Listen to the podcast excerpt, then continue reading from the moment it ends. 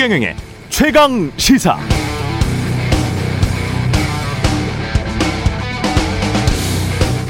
수만 년 전 수렵 시대 털없는 원숭이 같았던 인간이 자신과 다른 종의 사납고 힘센 동물들과 맞닥뜨렸을 때 느꼈을 공포는 어느 정도의 공포였을까요? 상상이 가지 않습니다. 정말 무서웠을 겁니다. 그러나 칼, 총, 대포 등 무기를 만들고 나서부터 인간은 자신과 다른 종류의 사납고 힘센 동물들을 무서워하지는 않죠. 그러나 자신과 같은 종, 생각이 다른 인간들을 이제는 더 무서워합니다. 고작 생각이 다르다는 것 때문에 얼마나 많은 전쟁이 일어났습니까? 같은 민족끼리도 그랬죠. 제 선친께서는 1932년생이셨는데, 그러니까 한국 전쟁을 고스란히 경험하신 분이었습니다. 그래서 저는 어렸을 때 한국 전쟁에 대한 이야기를 정말 자주 들었습니다. 그 이야기 속에는 공포가 있었죠. 그건 마치 동물들에게 사냥을 당했던 수렵 시대의 인간들처럼 무고한 사람이 총칼을 든 사람들에게 무고하게 죽을 수도 있다는 인간 본연의 공포였습니다. 다행히도 지금 한국인의 대부분은 평화의 시대에 태어났죠. 우리 한국사를 돌이켜보면 사실 지난 70년에 이르는 평화의 시간은 큰 축복의 시간이었습니다. 조선, 대한제국, 대한민국 사회 이렇게 오랫동안 평화가 지속된 적 흔치 않습니다. 제 아이들도 이런 축복의 시간을 계속 누렸으면 좋겠습니다.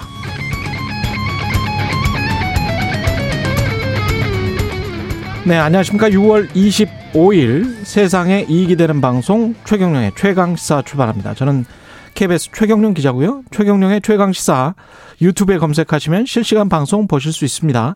문자 참여는 짧은 문자 50원, 긴 문자 100원이 드는 샵 9730 무료인 콩 어플 또는 유튜브에 의견 보내주시기 바랍니다. 오늘 1부에서는 여권 대선 주자 중 한 분이죠. 최문순 강원지사 만나보고요. 2부에서는 계속되는 에스파일 논란, 대권 도전 일정 밝힌 윤석열 전 총, 총장 그리고 홍준표 의원까지 요동치는 야권의 대선판도 어찌 전개될지 국민의힘 김재원 최고위원 만나봅니다.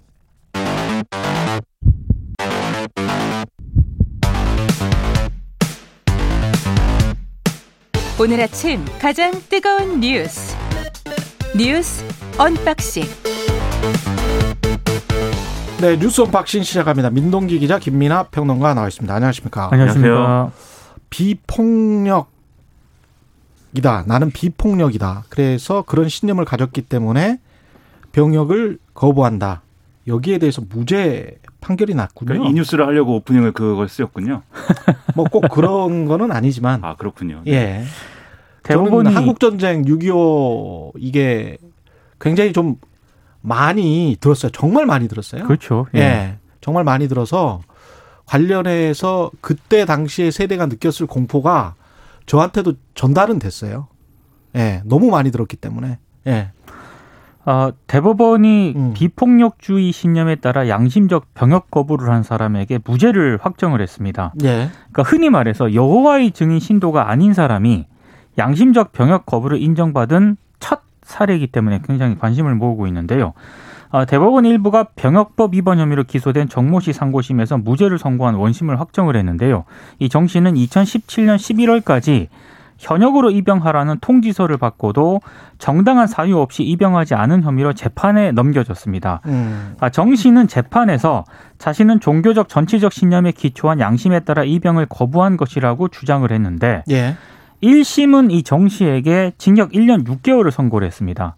그러니까 양심에 따른 병역 거부는 정당한 사유에 해당하지 않는다고 판단을 했던 2004년 대법원 판결을 근거로 이제 1년 6개월을 이제 선고를 했는데요. 예. 2심 같은 경우에는 또, 또 무죄를 선고를 했습니다. 음. 그러니까 무죄를 선고를 한 이유가 진정한 양심에 따른 병역 거부라면 정당한 사유에 해당한다고 봤던 2018년 또 11월 대법원 그 판례 변경이 근거로 제시가 됐거든요. 예. 그러니까 1심과 2심의 법원 판결이 달랐는데 대법원은 아, 정당한 사유에 관한 법리를 오해한 잘못이 없다면서 검찰의 상고를 기각을 한 셈이죠.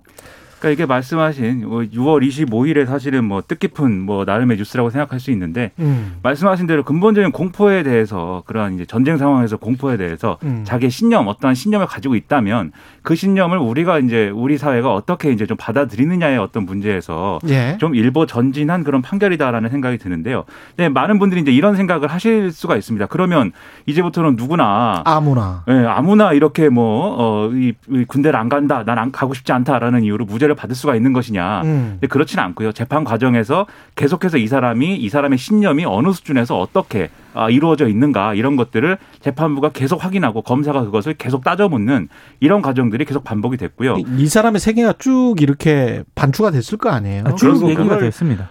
충분히 자기가 일상생활에서도 그랬었다는 거를 보여줬다는 거잖아요. 그게 결국. 재판 과정에서 예. 다 검증을 받아야 되는 상황인 그렇습니다. 음. 그리고 이러한 판결이 나면 그러면 아무런 국방의 의무를 지지 않느냐? 그것도 예. 아닙니다. 이제 대체 복무를 어떻게 할 것이냐? 대체역 심사위에서 심사를 해가지고 이제 판단을 하는데 지금 그 결론은 거의 이제 뭐 하나로 정해져 있죠. 교정시설 등 이런 정해져 있는 음. 그러한 시설에서 36개월간 이 합숙 상- 합숙의 형태로 복무를 해야 됩니다. 예. 그럼 사실은 이제 일반적으로 우리가 군대를 가는 것에 비해서도 훨씬 이제 긴 기간 두 배의 기간 동안 복무를 해야 되는 측면이 있는 거거든요. 예. 그래서 이러한 어떤 사실은 어떻게 보면은 어, 기간이라든가 이런 측면에 있어서는 좀 더 길게 복무하는 것에 대한 그러한 어떤 부담을 안고서라도 예. 자기 신념을 지켰다 이런 것들이 인정 가능하면 이런 판결이 이제 나오는 부분이 있는 것이죠. 저는 이 정도의 반전주의랄지 평화주의는 아니고요.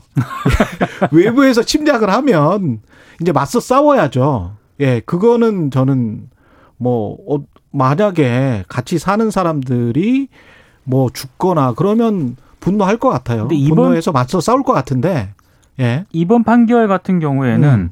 흔히 말해서 종교적인 어떤 그런 신념 때문에 그렇죠. 병역 문제에 대해서는 이 대법원이 인정을 해왔, 해온 측면이 있었는데 종교적 신념이 아니라도 아니라 비폭력 신념까지도 인정을 했다는 점에서 앞으로 이 부분에 대해서는 음. 인정하는 판결이 아마 더 많아질 겁니다. 근데 이 판결도 의미가 정말 있다고 보는데 저는 이런 생각을 가지고 있지는 않지만 네.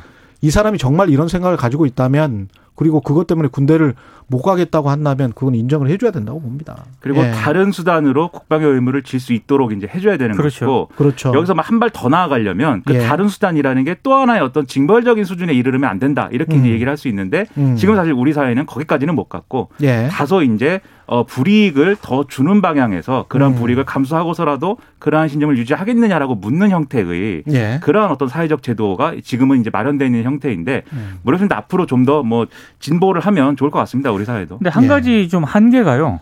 2018년 6월에 헌법재판소가 양심적 병역 거부자의 대체 복무를 규정하지 않은 병역법 조항이 이 양심의 자유를 침해한다. 이런 결정을 내린 적이 있거든요. 예. 그래서 그 이후에 이 양심적 병역 거부자들에 대해서는 대체역 심사위원회를 통해서 심사를 하게 돼 있습니다. 예. 근데 그 이전에 2018년 6월 헌재가 이 결정을 내린 이전에 양심적 병역 거부 혐의로 기소된 사람들이 있지 않습니까? 예. 이 사람들에 대해서는 이게 적용이 안 되기 때문에 어. 이 사람들을 어떻게 할 것인가에 대해서 우리 사회가 또 고민을 해야 됩니다.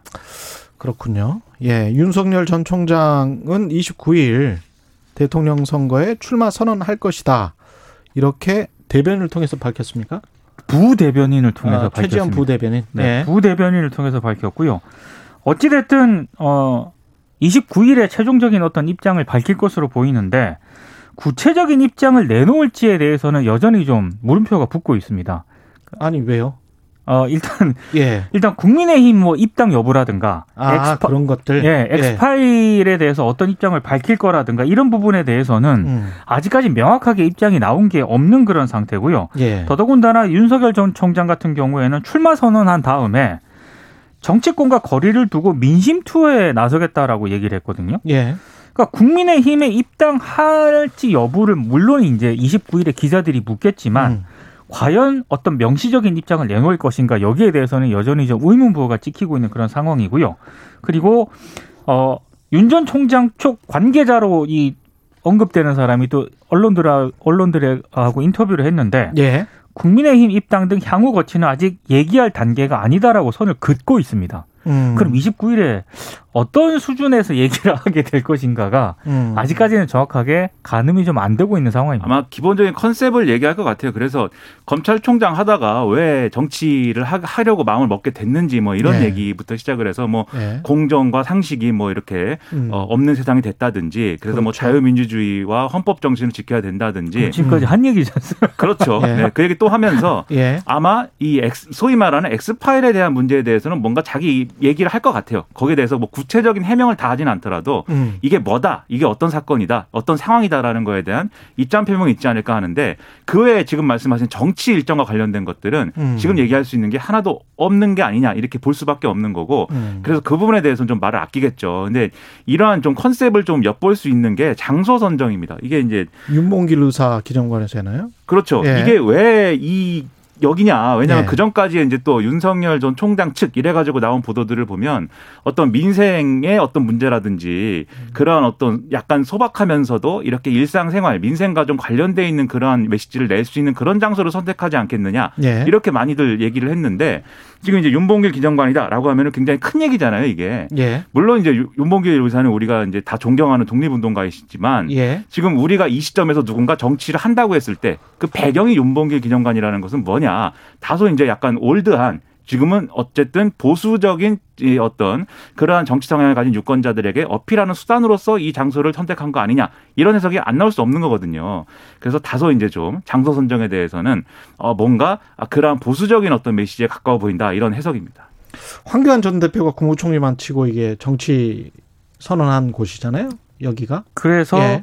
어, 굳이 황교안 전 대표가 정치 선언을 한 그곳을 선택한 이유가 뭐냐? 음. 일부 언론들이 이런 의문을 제기를 하고 있기도 하고요. 예. 그리고 저는 이런 해석에는 동의하지 않는데 아, 윤봉길 의사가 충남 예산 출신이거든요. 예. 그래서 충청권을 끌어안기 위해서 이곳을 선택한 곳 아니냐 음. 이런 해석을 하는 언론도 있습니다. 근데 예. 저는 이건 좀 너무 나간 해석이라고 해석이 너무. 분분해요. 네. 이 부친인 윤기준 교수가 여기 관련된 단체에서 역할을 했다 뭐 이런 것도 있고 예. 그다음에 윤석열 전 총장이 윤봉길 의사가 떠날 때 이제 그 편지를 쓴 거에 대해서 굉장히 뭐 소중하게 생각하고 음. 그 문구를 뭐 굉장히 좋아한다 뭐 이런 해석도 있고 심지어 예. 뭐 파평윤 씨 뭐 이런 해석도 있습니다. 여러 해석들을 막 네. 내놓고 있는데 저는 예. 이 장소를 선택한 거에 대한 메시지도 사실은 예. 메시지 관리의 영역 중에 하나거든요. 이렇게 예. 온갖 해석이 나온다는 것 자체가 오히려 메시지 관리가 안 되고 있다는 것이기 때문에 음. 문제가 안 고쳐지는 것 같습니다. 윤석열 전 총장 캠프의 구성과 관련돼서는. 저는 뭐 사실은 정치공학이나 이미지를 아시다시피 별로 좋아하지는 않기 때문에 관련해서 어떤 논란이 나오든 윤석열 전 총장이 자신의 정책과 비전을 제대로 이번에 밝혔으면 좋겠고 네. 그리고 일반 국민들은 지금 엑스파일에 어떤 내용이 들어있는지는 거의 대부분 모르시거든요. 네. 일반 국민들 입장에서는. 그러니까 본인이 밝힐 것도 없을 거예요. 왜냐하면 일반 국민이 뭘 알아야 본인이 밝힐, 밝히니까. 그러니까 이런 거 같은 경우는 언론이 구체적으로 이 의혹에 관해서는 우리가 취재를 해봤는데 요건 당신이 밝혀야 될 것 같다라고 해서 질문을 하면 그때 구체적으로 밝히는 게 수- 이제 수순이 되겠죠. 그래서 일반 국민들이 아무것도 모르고 있는데 네. 엑스파일에 대해서는 제가 이렇습니다. 이렇게 말할 수는 없죠. 그거를 윤 총장한테 요구한다는 거는 말이 안 되고 윤 총장은 지금 이 정도로 3, 4개월 동안 자맹을 했으면 이제 정책과 비전을 확실하게 제시를 하고 그걸 가지고 좀 평가를 받는 그런 진짜 정치인의 단계로 차츰차츰 들어가야 되겠죠. 근데 사실 예. 모든 언론들이 대선 출마 선언한다라고 보도를 하고 있거든요. 예. 근데 과연 그렇게 명시적으로 또 선언을 할까 29일에 저는 그런 생각도 듭니다. 정말 원론적인 진짜? 차원의 예. 정치 참여 선언 정도로 또 나오지 않을까. 본인의 아. 갈 길에 대해서 밝힌다고 네. 했기 때문에 뭐 갈 길이 뭐 어디까지가 길인지는 모르는 거니까요. 아, 그래요? 그리고 이제 엑스 파일에 대해서 입장을 얘기할 거라고 하는 것은 예. 구체적 사건이 아니라 다시 한번 말씀드리지만 정치권에 논란이 있기 때문에 그건 그렇죠. 반드시 물어보겠죠 기자가. 예. 그 거기에 정도. 대한 답이 예. 나오겠죠 뭔가. 예. 홍준표 의원은 국민의힘에 복당을 했고요. 예. 복당을 했는데 기자회견에서요. 어, 대선 행보를 바로 예고를 했습니다. 언제 대선 출마 선언을 할 거냐고 기자들이 물으니까 예. 꼭 자신이 대통령 후보가 돼야 한다 그런 생각은 없다 이렇게 얘기를 하면서도 오는 29일 8,140명의 국민들을 개별 면접한 인덱스 보고서를 발표하겠다라고 얘기를 했거든요. 예. 그러니까 29일 같은 경우에는 앞서 언급해드린 윤 전 총장이 대선 출마 선언을 예고한 날인데 음. 본인의 어떤 그런 행사를 또 29일에 하겠다라고 얘기를 했기 때문에 예. 아무래도 윤 전 총장을 바로 견제구를 날린 게 아니냐라는 게 언론들 해석입니다. 근데 이제 홍준표 이 예. 의원이 복당이 됨으로 인해서 윤석열 전 총장 입장에서 보면 어쨌든 어, 느 시점에는 국민의힘과 같은 배를 탈 수밖에 없는데 음. 그런데 이런 이제 효과들은 국민의힘 내에 윤석열 진입 장어, 진입 방어 이런 것을 위한 장애물들이 계속 쌓여가는 상황일 수도 있는 거거든요. 예. 그래서 아마 점점 더 곤란한 상황이 이어질 가능성이 크겠죠. 한국은행이 연내 금리 인상을 공식화했습니다. 그러니까 이주열 한국은행 총재가 이제 공식화했는데요. 예. 연내 늦지 않은 시점에 통화 정책을 질서 있게 정상화할 필요가 있다. 경기 회복세에 맞춰서 이례적으로 완화적이었던 통화 정책을 정상화시키는 것은 당연한 과정이다 이렇게 얘기를 했는데 원래 지난 11일 한국은행 창립 기념사에서 향후 적절한 시점 정도로 얘기를 했거든요. 예. 근데 이번에는 연내라고 정확하게 못을 박았습니다. 음. 이게 어떤 어떤 영향을 미칠지는 좀 봐야 되겠네요. 지금 이제 네. 가계부채 문제가 워낙 크기도 하고 그리고 지난번에도 이제 보고서를 통해서 금융안정 보고서를 통해서 지적을 했지만 자산시장 과열 문제가 있고 특히 부동산이랑 주식 영역에서 있기 때문에 예. 절대 가격이 너무 높죠. 사실. 그렇죠. 예. 이런 부분들에 있어서 뭔가 이제 금리 인상이라든가 대응을 해야 되는 시점이 온 것인데 음. 어쨌든 연내하겠다는 것은 사실은 어제 뭐 인터뷰 과정에서 약간 논란도 있지 않았습니까? 예. 최경영 기자는 이제 연내할 김기식. 것이다. 예. 네, 라고 얘기했는데. 소장이랑 예. 네. 근데 이겼네요, 최경영 기자님이. 네. 당연히 제가 이길 수밖에 없습니다. 아, 이렇게 또 게스트를 망신을 주면 안 되는 거 아닙니까? 연내하고 예. 내년에 또 한 번 할 수도 있다. 그럴 가능성이 있죠. 예, 이런 예. 얘기도 나오고 있더라고요. 연준보다 빨리 할 수밖에 없어요. 네. 그리고 우리 같은 나라는 연준보다 좀 빨리 하는 게 좋습니다. 그리고 한국 경제를 위해서. 성향상 그것도 그렇고 한국은행은 원래 금리 인상은 좀더 음. 적극적으로 판단하는 것 같아요. 예. 다음 주에 김기식 소장님 소장님 만나서 모시고 한번 더 여쭤보겠습니다. 예. 뉴스 언박싱 민동기 기자 김민아 평론가였습니다. 고맙습니다. 고맙습니다. KBS 일라디오 최경영의 최강 시사 듣고 계신 지금 시각 7시 37분입니다. 오늘 하루 이슈의 중심. 당신의 아침을 책임지는 직격 인터뷰. 여러분은 지금 KBS 일라디오 최경영의 최강 시사와 함께하고 계십니다. 네, 오늘 더불어민주당 대선 경선 일정이 확정될 예정인데요. 여권 대선 주자 중 한 분이죠. 최문순 강원도지사 연결돼 있습니다. 안녕하세요. 네, 안녕하십니까. 고맙습니다. 지사님, 그 지금 저 강원도십니까? 네, 강원도 지금 6.25 행사장에 나와 있습니다. 아, 그러시군요. 네, 네. 최근 별명이 완판남이시더라고요. 그렇습니다. 예. 완전히 판을 뒤집을 남자 이렇게 저, 불러주시면 고맙겠습니다. 완전히 뭘 판매를 많이 하셨다고 그러던데 감자나 아스파라거스 이것 때문에 네, 완판남 네. 되신 거 아니에요?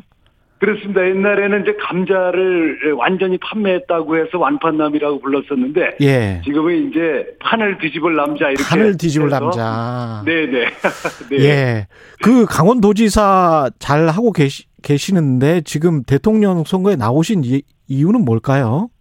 어, 저희 두 가지 이유인데요. 첫 예. 번째는 어, 우리 대선 주자들이 많이 나와 계신데 예. 그 정책들이 대부분 복지에 집중이 돼 있습니다. 예. 기본소득이라든가 뭐 여러 가지 이름으로 그런데 그 복지를 가지고는 우리 시대의 시대 정신인 빈부격차를 해소할 수 없다. 아, 아, 그래서 어 저희들은 어, 취직 취직 사회 책임자라는 것을 대표 공약으로 해서 예. 어, 젊은이들 그리고 어르신들도 취직을 제일 원하고 계십니다. 예. 거기에 좀 초점을 맞춰서 빈부격차 문제를 해소해야 된다.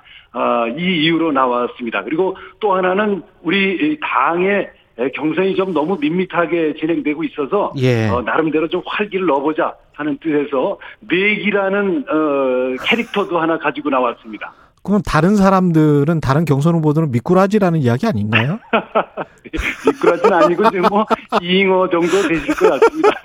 네. 예. 그래서 이제 맥이 네. 네. 그저 사실은 근데 이제 취직 을 하겠다. 근데 이게 취직을 알선하겠다라는 게 정부에서 대통령이 네. 되면 네, 이게 네. 이제 전반적으로 우리가 시장에서 뭔가 이제 일자리가 창출돼야 된다. 이게 보통의 생각이지 않습니까? 그렇습니다. 네. 근데 네. 이제 그 정부에서 일자리를 만드는 거에는 한계가 있을 것 같은데 그렇습니다. 네. 어떻게 할 수 있을까요, 이걸? 어, 어, 지금 말씀 주신 게 아주 정확하신 것 같습니다. 예. 어, 우선 일자리를 만드는 주체는 기업들입니다. 예. 시장인 거죠. 예. 어, 그리고 정부가 일자리를 창출한다고 그동안 많이 해오고 엄청난 돈들을 써왔죠. 예. 그런데 정부에서 만드는 일자리들은 그건 일자리가 아닙니다. 그냥 뭐 공공 일자리 등등으로 이름을 붙이고 있지만 예. 기업에서 일자리를 만드는 것을 지원하는 방식이어야 된다. 아, 이런 뜻이 되겠습니다. 그래서 저희들이 아. 어, 만, 예. 저희, 저희들이 만든 제도는 어, 예를 들어 KBS에서 직원 한 분을 채용해 주시면 예. 그 월급 중 100만 원을 저희 도에서 드리는 겁니다. 그게 정규직이든 비정규직이든 그런 건가요? 정규직입니다. 정규직 정규직인 경우에. 정규직 경우. 네, 네, 네. 그래서 저희들이 이걸 어, 신청을 지금 받고 있는데 예. 17,000명이 신청을 했습니다. 어, 엄청난 숫자가 신청을 했고 예. 어, 우리 강원도의 실업자 숫자가 지금 어, 2만 1,000명인데요. 예. 어, 17,000명이 신청을 하셨으니까 저희는 이제 폭발적인 반응이라고 그렇게 보고 있습니다. 일종의 고용 인센티브 같은 건데 그거. 네. 이걸 전국적으로 실시를 하려면 돈이 꽤 많이 들 것 같은데요. 꽤 많이 듭니다. 예. 오늘 제가 홍남, 홍남기 부총리를 오후에 만날 예정인데요. 예. 어, 이 전국적으로 우리나라에 지금 실업자 숫자가 110만 명이 있으십니다. 예. 그, 그거, 그분들을 전부 취직시키면 이런 방식으로 13조가 들겠습니다. 아. 예. 네, 그런데 지금 이것이 가능한 이유가 뭐냐 하면 예. 그분들이 그냥 실업 상태에 있게 되면 실업 수당이 나가게 되는데요. 그렇죠. 올해 나가는 실업 수당이 14조 원쯤 됩니다. 예. 그러니까 실업 수당보다 아, 이렇게 하는 정책이 돈이 좀 덜 드는 그런 정책이어서 제가 홍남기 부총리께 오늘 어, 건의를 드릴 생각을 가지고 있습니다. 근데 실업수당은 뭐 9개월인가요? 어떤 그 기간이 정해져 있고 이거 같은 네네. 경우는 1년 정도 하는 건가요? 어떻게 돼 있습니까? 요거는 1년 하는 거고요. 예. 그 내년에는 또 다시 실업자가 발생하면 어, 올해보다는 적게 발생을 하게 될 텐데 예. 내년에는 그분들 또 하고 또 하고 계속 매년 하는 겁니다. 네.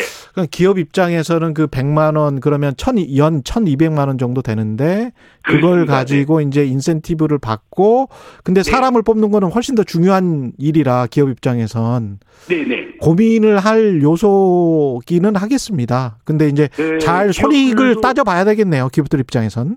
기업들은 굉장히 좋아하셨어요. 예. 17,000명을 어, 고용해주는 기업 숫자가 어, 지금 한 6천 개 기업 정도 됩니다. 그러니까 아주 작은 기업들이 많습니다. 아, 고용을 하는데 굉장히 어려움을 고용을 해서 매출을 일으키고 싶은데 예, 아, 기술도 있고 다 있는데 예. 고용을 못하는 분들을 도와드리는 거기 때문에 기업들이 기업들이 더 좋아하십니다. 아 그래요?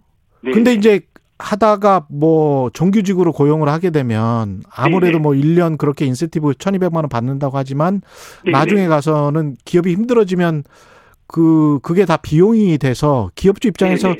그렇게 호응할까 그런 생각도 좀 듭니다. 그렇습니다. 저희들도 그것 때문에 이제 고민을 많이 해- 했는데요. 예. 어, 저희들이 이게 기업들하고 상의해서 만든 제도인데, 예. 아, 이게 저희들이 한 만 명 정도, 어, 요청을 하실 거다, 이렇게 생각을 했는데, 예. 만 칠천 명이 요청이 돼서, 음. 저희들이 생각하는 것보다 기업들이 고용을 좀 많이 하려는 의지가 상당히 강하다는 걸 느끼고 있습니다. 이왕 돈을 쓸 거, 국민 세금 쓸 거, 그거를 고용 창출을 하는 쪽으로 좀 많이 밀어주자. 이런 생각이시네요, 그렇습니다. 보니까. 그렇습니다. 복지를 너무 많이 하면, 음. 아, 복지를 많이 하는 것도 좋지만 취업을 취업을 잘 안 하려고 하게 됩니다. 이게 기업들의 불만입니다. 예. 중소기업들, 예. 소상공인들의 불만이 어, 이렇게 어, 실업수당을 많이 주니까 음. 6개월 일하다 나가서 실업수당 받고 있다가 다시 취업하고 이게 이제 굉장히 골치 아프다는 말씀들을 많이 하고 계십니다. 예. 중소기업이나 자영업 이쪽 대상으로 주로 많이 그 어필을 할 수 있을 것도 같습니다. 잘 설계가 된다면. 네, 예, 네, 예. 네, 그렇습니다. 취직 네, 사회 책임 제도라고 부르는 것이고요. 근데 이제 이렇게 하시면서 이재명 경기도지사가 주장하는 기본소득 공약에 대해서는 네, 네, 폐기해야 한다. 이렇게 지금 네, 네. 말씀하시잖아요. 네, 네. 이거는 왜 그런 건가요?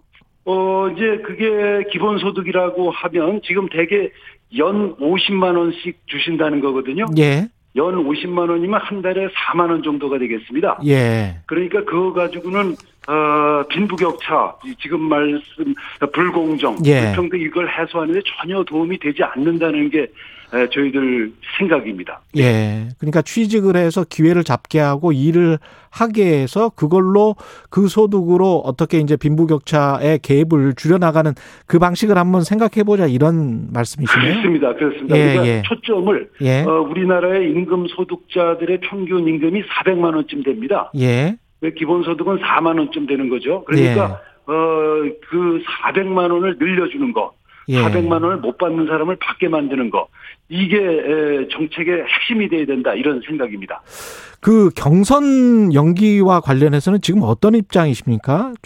저는 경선 연기를 해야 된다고 주장을 좀 했었는데요. 예. 예. 어, 우리 당에서는 지금 어, 그냥 어, 본래 일정대로 강행을 하는 거 아닌가 이런 생각을 가지고 있습니다. 네. 예. 왜 연기를 해야 된다라고 주장을 하신 거죠?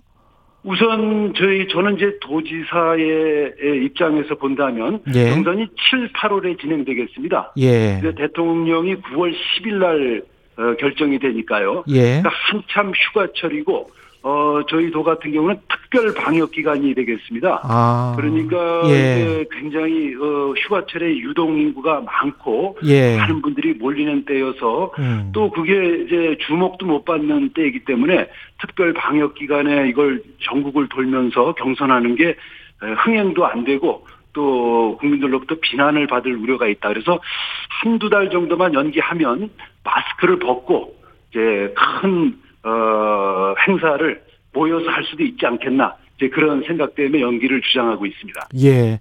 야권 후보 중에서 지금 최재형 감사원장이 떠오르고 있잖아요. 네네네. 근데 감사원장에서 바로 대선 후보가 될 수 있느냐에 관한 공방이 좀 있는데 네네. 지사님도 최 원장에게 최재형 네네. 감사원장에게 정치 감사를 받을 수 없다 이런 말씀을 하신 적 있죠?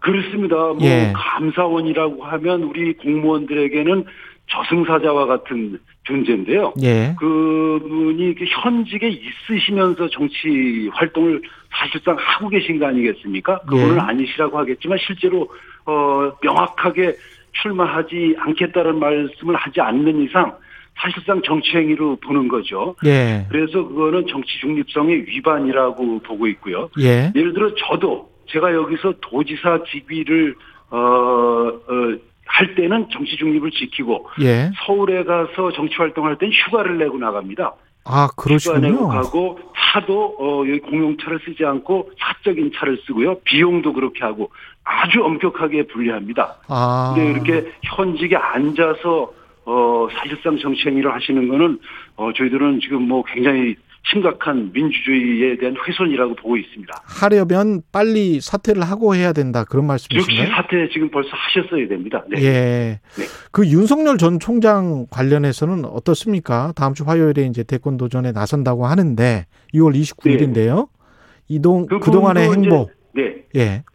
그분도 마찬가지시죠. 예. 검찰권이라는 막강한 권력을 가지고 어 이제 사실상 정치 행위를 한 것이고 거기서 어, 얻은 어, 정치적 자산을 가지고 출마를 하시는 건데요. 예. 어 이거는 저는 있을 수 없는 일이라고 생각합니다. 만약에 다음 검찰총장이 또 그렇게 하고 음. 그 다음 분이 또 그렇게 하면 이걸 어떻게 막겠습니까? 이건 어, 정치적 중립을 하라고 어, 맡겨놓은 어, 헌법에 에, 규정해놓은 어, 민주주의 절차를 위반하는 거라고 저는 그렇게 생각하고 있습니다. 그 엑스파일은 혹시 보셨나요? 저는 못 봤습니다. 네, 못 보셨어요? 네, 사, 네, 네. 사 실은 아주 유명한 그, 그 카메라 출동이라고 MBC에서 그걸 만드신 분이잖아요.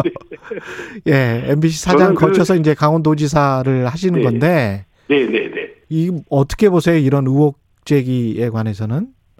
어, 저는 엑스파일에 관해서는 어, 사실은 별 관심이 없고요. 조금 예. 아까 말씀드린 민주적인 어, 중, 정치적 중립성 음. 보장을 깬 행위가 훨씬 더 크다. 훨씬 더 크다. 아, 그렇게 보고 있기 때문에 예. 엑스파일은 그것이 사실인지 여부도 잘 알 수 없고 예. 그것보다는 민주 절차를 지키도록 어, 촉구하는 것이 그리고 앞으로 그런 이런 일이 발생하지 않도록 하는 것이 예. 더 중요한 일이라고 생각하고 있습니다. 근데 윤석열 전 총장 입장에서는 이제 정부가 검찰을 탄압했기 때문에 네네. 본인이 나올 수밖에 없는 것 아닌가. 그리고 이 야권도 네네. 이제 그렇게 주장을 하고 있는 것이고요. 그게 그만큼 이제 국민 여론에 반영돼서 지지율이 1위가 아직도 유지되고 있는 것 아닌가 이제 이렇게 이야기를 하고 있지 않습니까? 어떻게 보세요? 그렇다면 그렇다면 그 탄압한 사례를 음. 사례를 정확하게 에, 말씀을 하셔야 됩니다. 국민들에게 에, 이렇게 이렇게 내가 탄압을 받아서 어, 검찰권을 정치적 중립을 지킬 수 없었기 때문에 에, 내가 어, 이렇게 어떻게 어떻게 했다는 걸 말씀을 하셔야 되는데 지금까지는 제가 보기에 이렇게 정확하게 드러난 것이 에, 어, 있는 것은 아닌 것 아닌 것이 아닌가 이렇게 생각을 하고 있습니다. 그 정치권이 귀족화되고 있다 이런 말씀도 하셨습니까?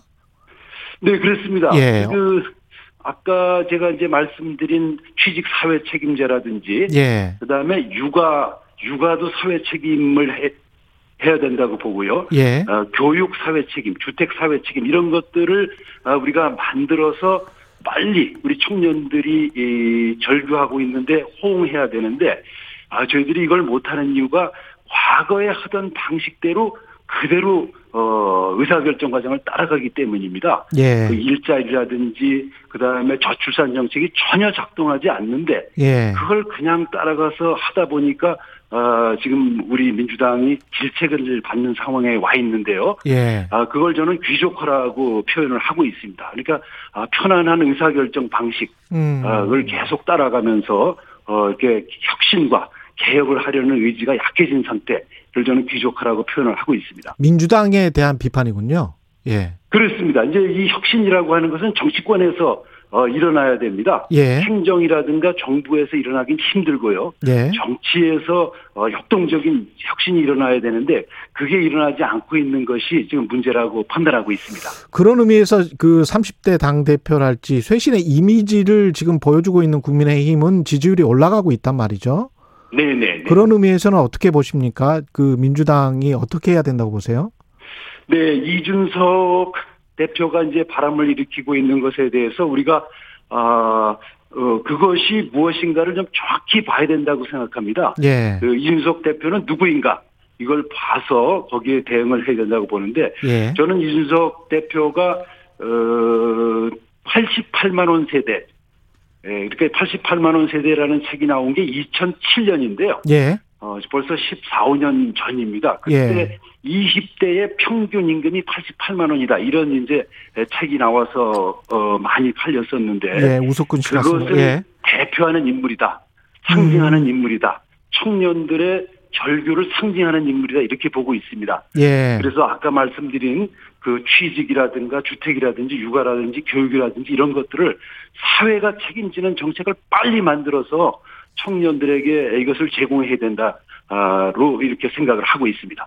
그 경선 연기 문제 외에도 경선 방식과 관련해서 네, 네. 토론 방식을 제안을 하셨습니까?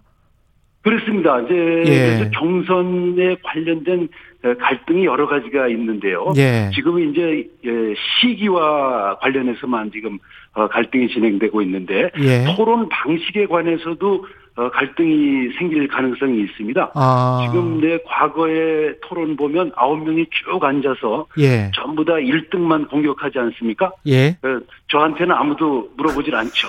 그러니까 이런 식으로 아. 어, 네, 재미없게 에, 국민들이 변별성을 변별력을 가지실 수 없도록 토론하는 방식은 안 된다는 게 저희 생각이고요. 시간이 다 돼가고 있습니다. 예. 네네. 아, 좀 재미, 슈퍼스타 K 방식 같은 거를 도입해 보자 하는 게 제 주장입니다.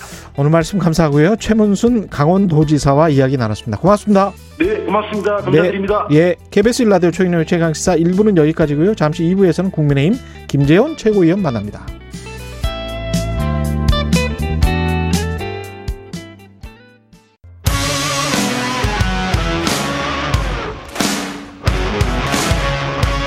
오늘 하루 이슈의 중심 최경영의 최강 시사. 네, 내용의 진위부터 출처, 검증 압박까지 윤석열 엑스파일을 둘러싼 정치권 논란 계속되고 있죠. 윤석열 전 총장은 29일 대선 출마를 공식화했고요. 엑스파일 논란이 요동치는 대선 시기에 어떤 변수가 될지 오늘은 국민의힘 김재원 최고위원 나오셨습니다. 안녕하세요. 안녕하세요. 예. 지난 주말부터 뭐 내내 뜨거웠는데 이 윤석열 엑스파일 사건은 핵심은 뭐라고 보십니까? 뭐 결국에는 이제 윤석열 총장이 그 정치권에 진입하고 또 대선 후보가 되는 과정 그리고 예. 어, 대통령에 당선되는 과정에 반대하는 분들이 음. 어, 이 엑스파일이라는 것을 생산하고 음. 유포하고 또 유권자들로부터 이제 의구심을 불러일으켜서 결국은 지지율도 떨어뜨리고 하는 목적으로 만든 것인데 예. 뭐 주된 목적은 결국 민주당에서 있겠죠. 그리고 어. 이런 엑스파일을 제작할 수 있는 그런 능력을 갖춘 분들도 민주당이라고 보고요. 어, 그 민주당에서 만들었을 것이다. 이렇게 지금 어, 민주당이 만들었을 수가 있고 음. 또는 민주당이 이제 어 여러 가지 기존에 그 떠돌던 그런 파일을 총괄해서 예. 어 집대성할 수 있죠. 그것을 이제 이야기한 것이 또 민주당 대표인 송영길 대표가 파일을 차곡차곡 쌓아놓고 있다라고 이야기했는데 예.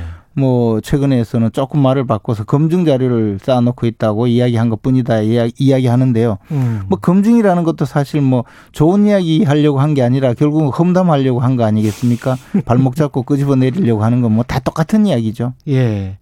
이거 혹시 보셨습니까? 저는 못 봤습니다. 어. 뭐 이- 특별히 보고 싶지도 않고요.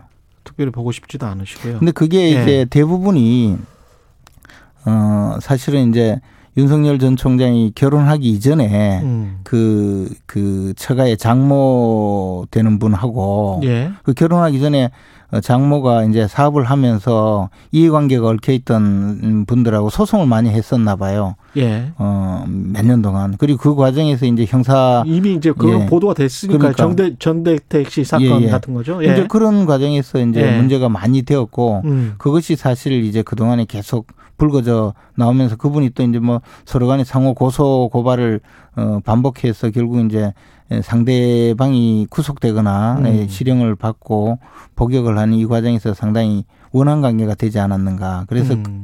그쪽에서 기본적으로 이 저 어, 뭔가를- 제가 자료를 제공하는 그런 경우가 많다고 알고 있습니다.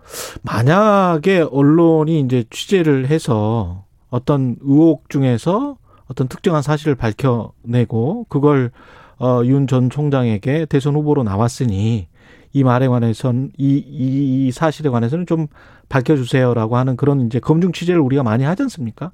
그런 활동에 관해서는 어떻게 생각하십니까? 만약에. 뭐 하게 되겠죠. 당연히 하지 않겠습니까? 예. 뿐만 아니라 또 이해관계에 있는 방금 정 모 씨 그분이 예. 뭐 가만히 있겠습니까? 예. 또 나올 거고 어, 뭐 언론이 또 어, 카메라를 들때면 또 나와서 인터뷰도 할 거고 만약에 그렇게 해서 새로운 어떤 구체적인 뭔가 그 정치적으로는 좀 안 좋은 영향을 받을 수 있는 그런 사실이 밝혀진다면 앞으로 상황은 어떻게 될 거라고 보세요? 저는 이제 저 윤석열 총, 전 총장이 예. 이제 자기가 이제 출마 선언을 하면서 음. 어, 원칙을 한 두세 가지는 정해야 될 것 같아요. 일단 예. 어, 자기가 결혼하기 이전에 뭐 빚어진 일이라고 하더라도 음. 가족이지 않습니까? 가족이 이 법적인 문제에 연루되면 엄벌에 처하도록 스스로가 오히려 앞장서겠다. 네, 예. 장모든 뭐, 어, 뭐또 가족이든 어찌됐든 음, 비- 범법 행위가 있으면 어, 법이 정하는 최고의 처벌을 받도록 내가 오히려 앞장서겠다. 음. 그런 원칙을 분명히 정하고 예. 또 그걸 천명해야죠. 이 엑스파일에 대한 대응은 이준석 당 대표와 김재원 최고위원 사이에 약간 좀 의견이 다른 것 같다라는 보도들이 계속 나오고 있지 않습니까? 이준석 당 대표는 이것에서 요거 약간 좀 떨어져서 거리두기를 좀 하는 것 아닌가 그런 관측이 나오고 있고요. 어떻게 보세요? 어, 저와 이준석 대표의 뭐 별 차이는 없는 것이 첫째 하나는 이 예. 문제를 해결해야 될 주체는 역시 후보자 본인입니다. 그러니까 예. 어, 윤석열 전 총장이 개인에 관련된 내용은 어느 누가 해결해 줄 수가 없죠. 본인이 음. 저 해명하고 그에 대한 처방을 내놔야 되는 것이고 예. 다만 이것을 유포하고 확대 재생산하고 있는 정치 세력이 민주당이라는 거죠. 그러면 어 이런 상황에 대해서는 음. 어 저희 입장에서는 이것이 당 차원에서 대응을 하고 우리 후보를 보호해야 된다는 입장이고 예. 이준석 대표는 아마 그런 경우에 어, 입당하지 않았으니 사실 우리 사람이 아니지 않느냐 뭐 이런 입장인 것 같아요. 근데 예. 이제 우리가 어, 플랫폼 정당이라고 계속 지향을 했지 않습니까? 예. 쉽게 말씀드려서 이번 대선에서 승리할 수 있는 그 유일한 길은 음. 어, 야권 후보 단일화를 통해서 단일한 한. 명의 예, 예. 한 명의 야권 단일 후보를 어, 선거에 내보내는 것이 실질적이고 또 유일한 대선에서 승리 길이다. 우리가 지난 지방선거 어, 보궐선거, 서울시장 보궐선거에서 안철수 후보가 우리 당의 어, 후보가 아니었지만 오세훈 후보와 단일화를 통해서 서울시장 선거에 압승을 거둘 수 있었거든요. 그런 입장이라면 지금 우리 당이 아직 입당하지 않았거나 또는 뭐 아예 뭐 아직 공무원 신분인 최재형 감사원장까지도 결국 우리가 언젠가는 야권 단일 후보로 만들어야 될 함께 가야 될 사람이고 또 지금 그 그분들이 잘못되면 사실은 어 정권 교체의 가능성이 줄어들거든요. 그러니까 우리 당은 보호를 해야 된다는 입장인데 어 이준석 대표는 그 점에서는 저하고 확, 확고하게 생각이 좀 다릅니다. 그 정권 교체 가능성이 줄어든다고 말씀을 하셨는데 당 내부의 후보들도 충분히 있을 수가 있다. 그리고 지금 현재 국민의힘의 지지율이 상당히 많이 좋아졌잖아요. 30대 당 대표 그다음에 혁신이나 쇄신의 이미지가 살아난 거는 사실이에요. 사실 재보궐 선거 이후에.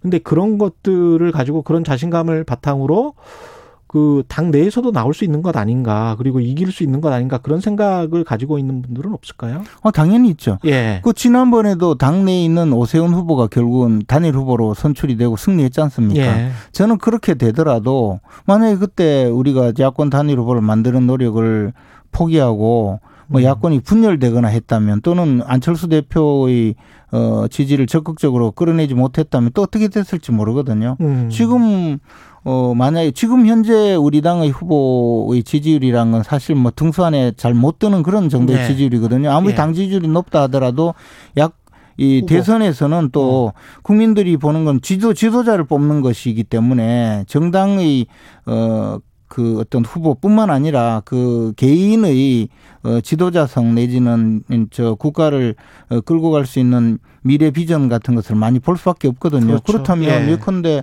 어 이런 식으로 해서 어 야권 통합이 되지 않고 야권이 분열되어서 대선을 치른다면 저는 필패라고 봅니다.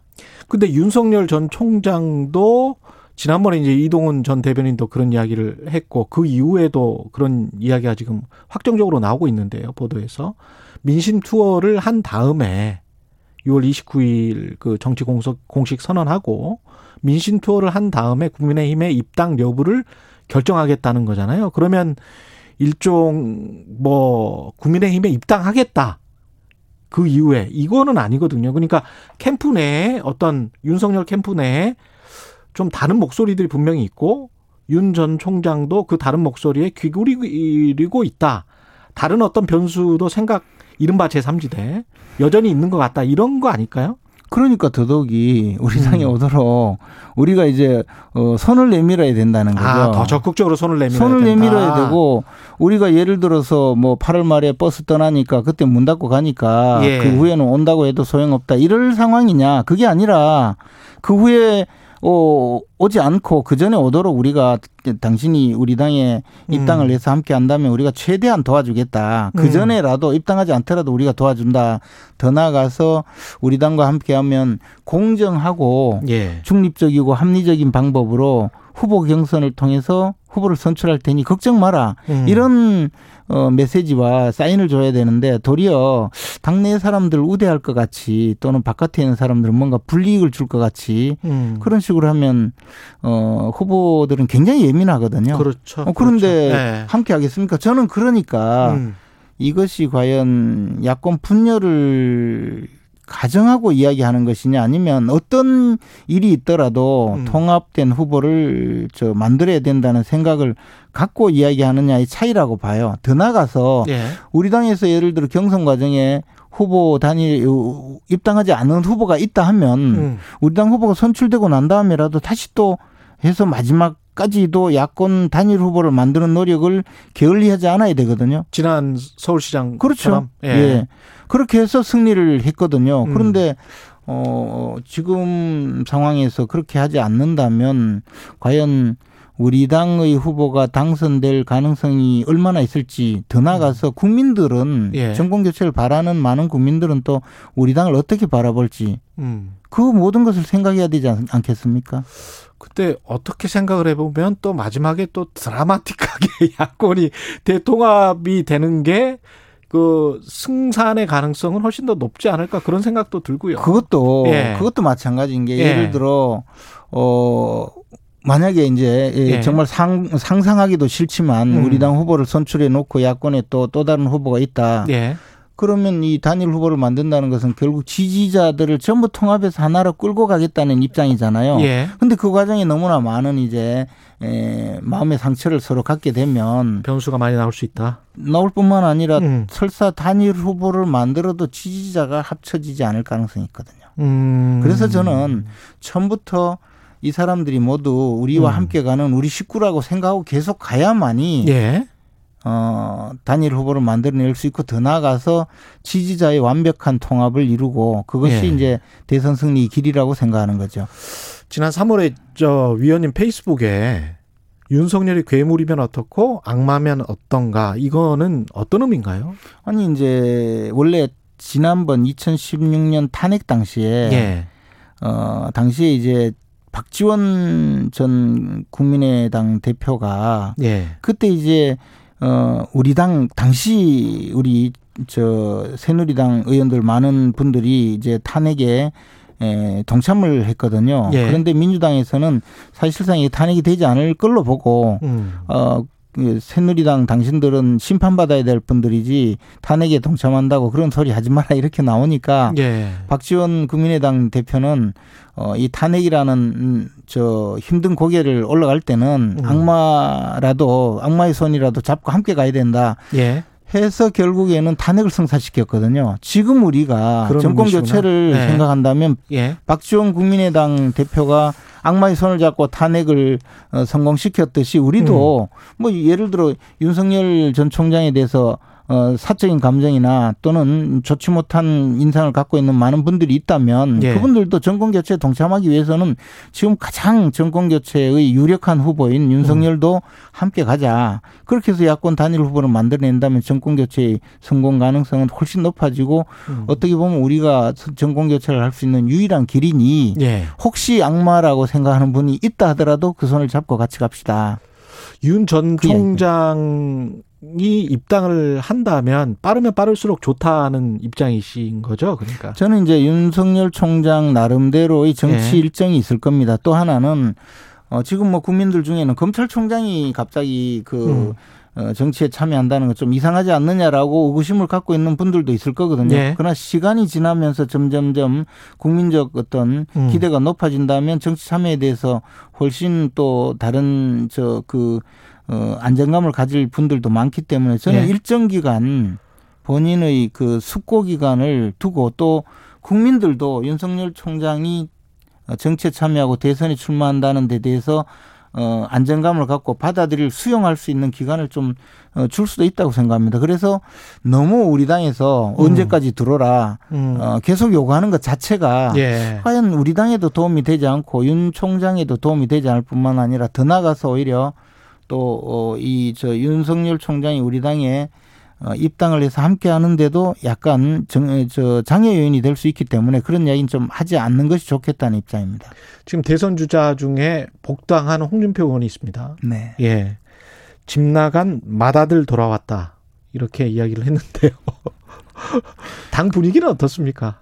그 뭐 이제 맏아들이 예. 그러시니까 예. 집안 어른들 걱정이 많죠. 뭐 원래 집안이 잘 되면 맏아들이 튼튼해야 되는데 예. 뭐 말썽을 많이 부렸지 않습니까? 그러니까 이제 예. 걱정이 많죠. 아니 근데 아까는 이제 그 윤 전 총장이 서로 악마나 괴물이라고 생각하는 사람들이 있다고 할지라도 윤 전 총장과는 손을 잡아야 된다 그런 말씀을 하셨잖아요. 그 저는 예. 저그 홍준표 전 대표가 입당하는데도 뭐 저 아주 반대. 찬성하고 예. 그렇지만 예. 들어오셔서 제발 이런 걱정을 좀안 좀, 하도록. 예, 안 하도록 좀 했으면 좋겠다. 예를 예. 들어 어제 우리가 이제 그 복당 홍준표 의원 복당안을 승인하는 그 예. 의안을 저 의결하기 직전에 예. 어, 물론 뭐 그 전에 저도 그런 이야기 했지만 이준석 대표가 한마디 했습니다. 예. 드디어 올 것이 오고야 말았습니다. 그 전에 저 차담에서 제가 했던 말을 예. 인용을 하더라고요.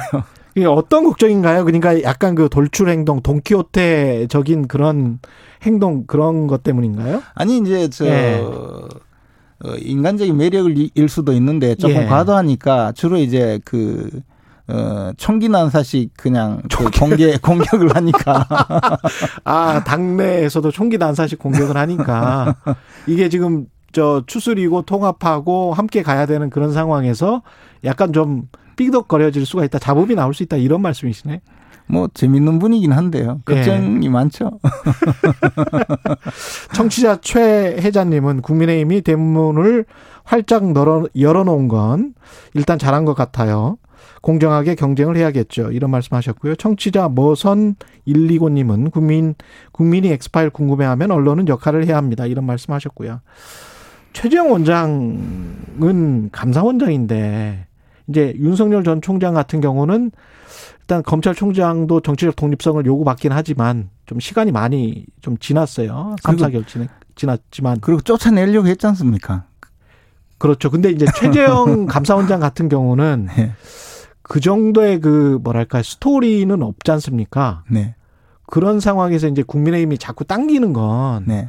어떻게 보면 헌법 기관인 감사원장의 정치적 중립성을 훼손시키는 거 아닌가 그런 우려는 있어요. 그리고 이제 그 전에 그 그러면 감사원장이 탈원전 관련해서 감사를 하고 뭐 이랬던 것도 너무 정치적으로 보이게 하는 오히려 역풍을 맞을 수 있는 그런 거 아닐까요? 그래서 이제 그 부분은 사실 예. 유권자인 국민들이 판단을 해야 될 몫이라고 생각합니다. 그런데 음. 이제 말씀하셨듯이 결국 감사원장이 정치적으로 중립해야 되는 음. 대통령 직속 기관이라고 하더라도 직무상 독립되어 있고 정치적으로 중립성을 요구받는 그런 예.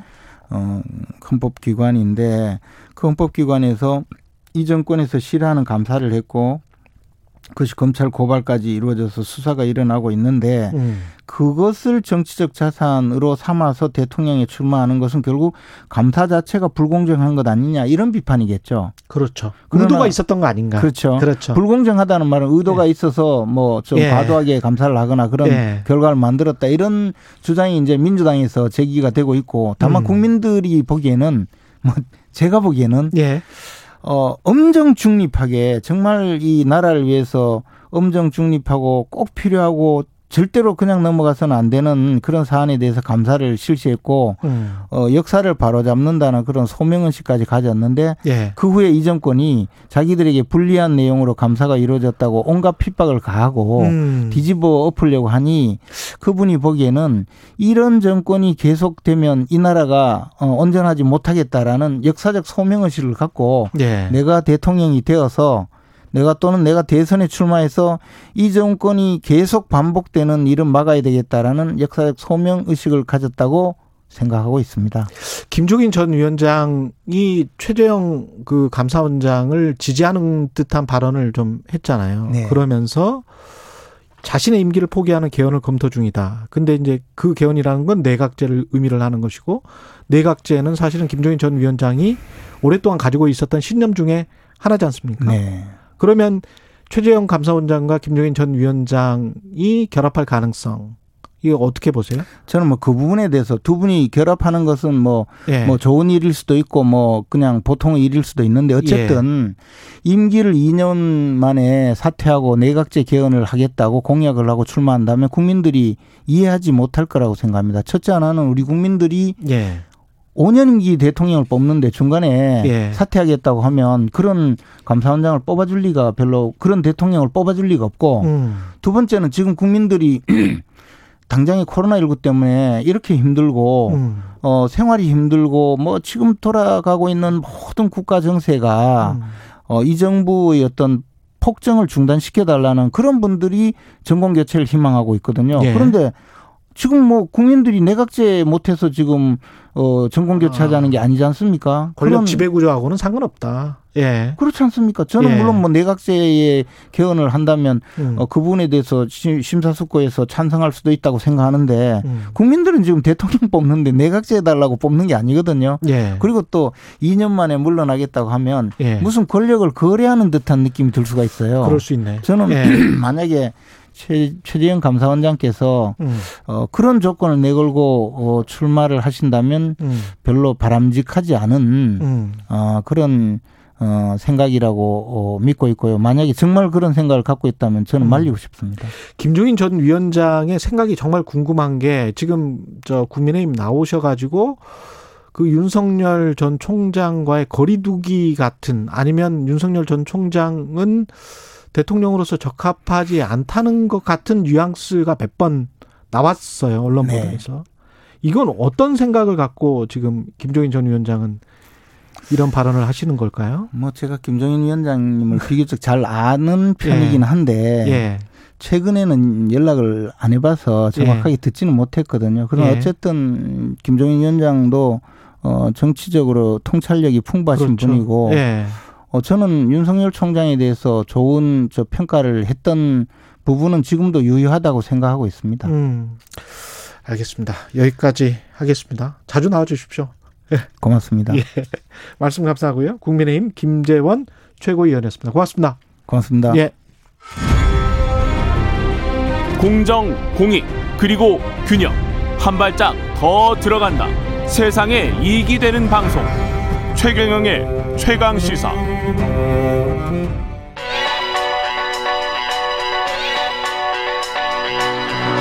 최강 시사 송현서의 눈. 네, 송현서의 눈 서울신문 송현서 기자 나와 있습니다. 안녕하십니까? 네, 안녕하세요. 오늘은 Apple Newspaper.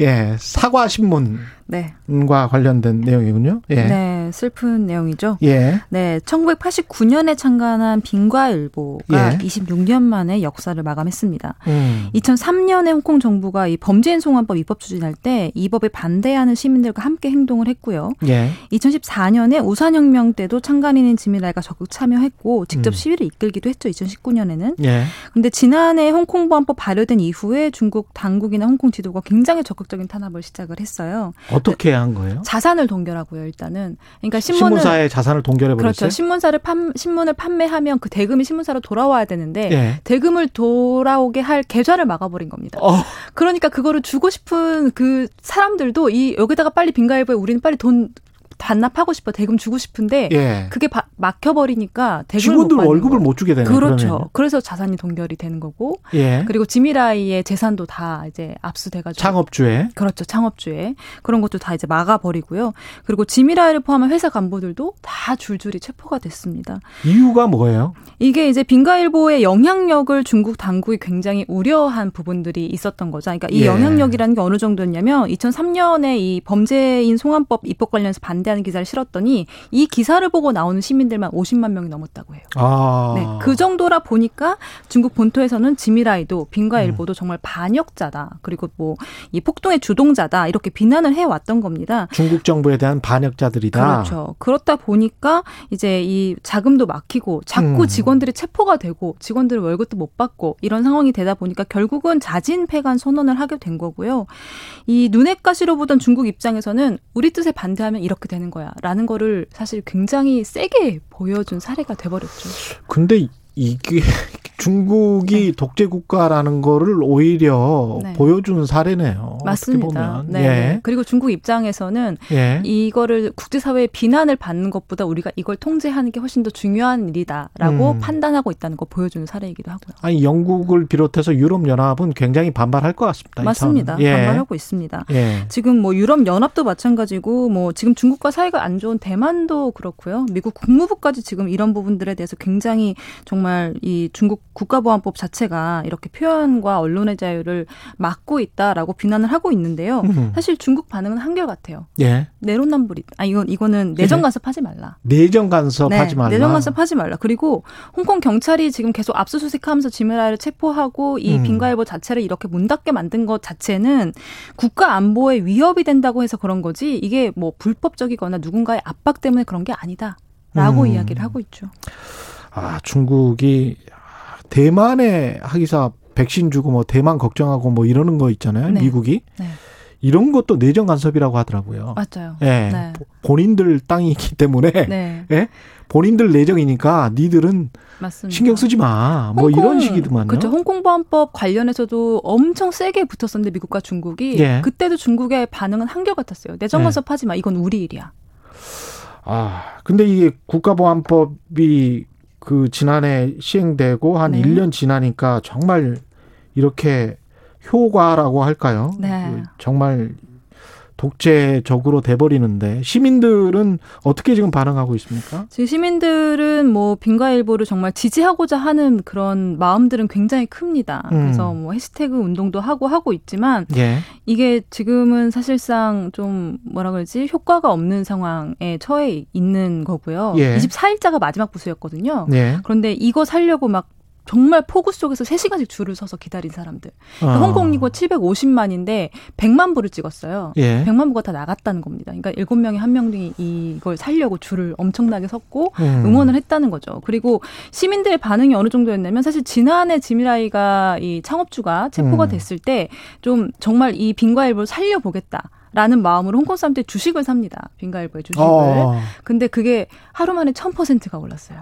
와. 다들 사 가지고. 근데 이제 더 큰 거는 그 이후에 이 홍콩 당국이 또 주가 조작으로 몇몇을 또 체포해 갑니다. 음.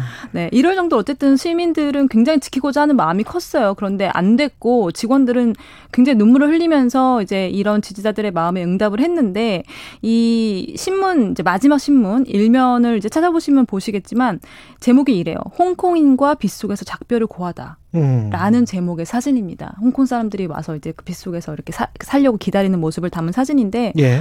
정말 뭉클하더라고요.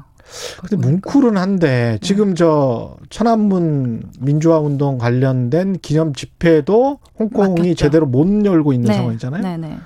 거기다가 지금 홍콩은 다음 달에 있을 중국 공산당 100주년 관련한 깃발만 쫙 나부끼고 있다며요. 그렇죠. 이 상황 자체가 네. 사실상 독재 공산당 독재로 들어가는 그런 가슴은 뭉클하지만 네. 안타깝네요. 굉장히 안타까운 일이고 네. 그리고 지금 이제 문제가 뭐냐면 7월 1일에 원래 매년 그 주권 반환일 집회가 원래 홍콩에서 있었어요. 예. 그런데 올해는 못 열게 됐습니다. 왜냐하면 예. 지금 이 민주화 운동 홍콩 내에서 민주화 운동을 이끌던 시민 단체들이 많았는데 음. 시민 단체들이 사실상 발이 다 묶였어요. 왜냐하면 대표는 이미 잡혀가서 교도소에 다 있고 예. 그리고 직원들도 다 잡혀가거나 흩어져서 지금 사무실에 사람이 없다는 거예요. 예. 그러다 보니까 지금 현지에서도 아 이제는 홍콩의 민주화가 이렇게 중국의 공산당 이런 세력에 의해서 정말 음. 독재 세력에 의해서 이렇게 정말 주저앉는 건가라는 정말 약간 포기의 감정 도 굉장히 팽배하다고 이민자들도. 많아지고 있고. 네. 예. 송현서의 눈이었습니다. 고맙습니다. 감사합니다. KBS 1라디오 최경련의 최강시사 2부는 여기까지고요. 잠시 후 3부에서는 김호기의 사회학 카페 준비되어 있습니다. 일부 지역국에서는 해당 지역 방송 보내드리겠습니다.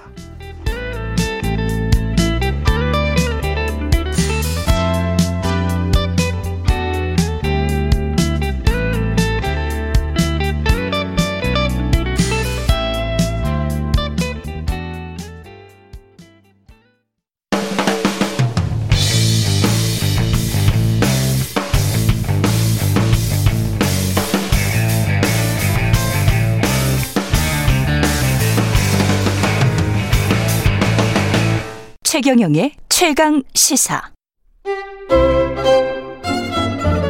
최강 시사 김호기의 사회학 카페 어서 오세요. 네, 뉴스의 이면에 있는 흐름과 우리 사회 큰 담론에 대해서 이야기 나눠보는 시간입니다. 김호기의 사회학 카페 연세대학교 사회학과 김호기 교수님 나와 계십니다. 안녕하십니까? 안녕하세요. 예. 오늘은 그 아시는 분들은 다 아실 거예요. 녹색 평론 발행인인 고 김종철 선생에 대한 이야기네요. 네. 예. 6월 25일이 이제 별세 1주기입니다. 네. 예. 지난해 오늘 지난해 돌아가셨습니다. 예. 네. 이 특별한 분입니다. 한국 지성사에. 네, 아주 예. 좀 독특한 분이시죠. 예. 네, 네, 예. 그 예. 말씀해 주십시오. 예. 오늘 김종철 선생님 이야기를 가져온 까닭은요. 예. 선생님이 펼치신 생태 사상이 음. 코로나 19가 진행되는 현재 팬데믹에 던지는 의미가 잠못 크기 때문입니다. 예. 코로나 19는 인수공통 감염병입니다. 그렇죠. 예. 인수공통 감염병이 나타난 이유 중 하나는 기후 위기에 있습니다. 예. 기후 위기로 야생 동물의 서식지가 줄어들었고요. 결국 사스, 신종플루, 메르스, 그리고 코로나 19와 같은 인수공통 감염병이 등장했습니다. 예. 예, 우리 인간이 자연의 착취에 대한 자연의 복수라고 볼 수 있는데요. 그이 점에서 인간과 자연의 공생을 강조해 오신 예, 김종철 선생님의 생태 사상에 던지는 의미가 갈수록 커지고 있다고 저는 생각합니다. 예.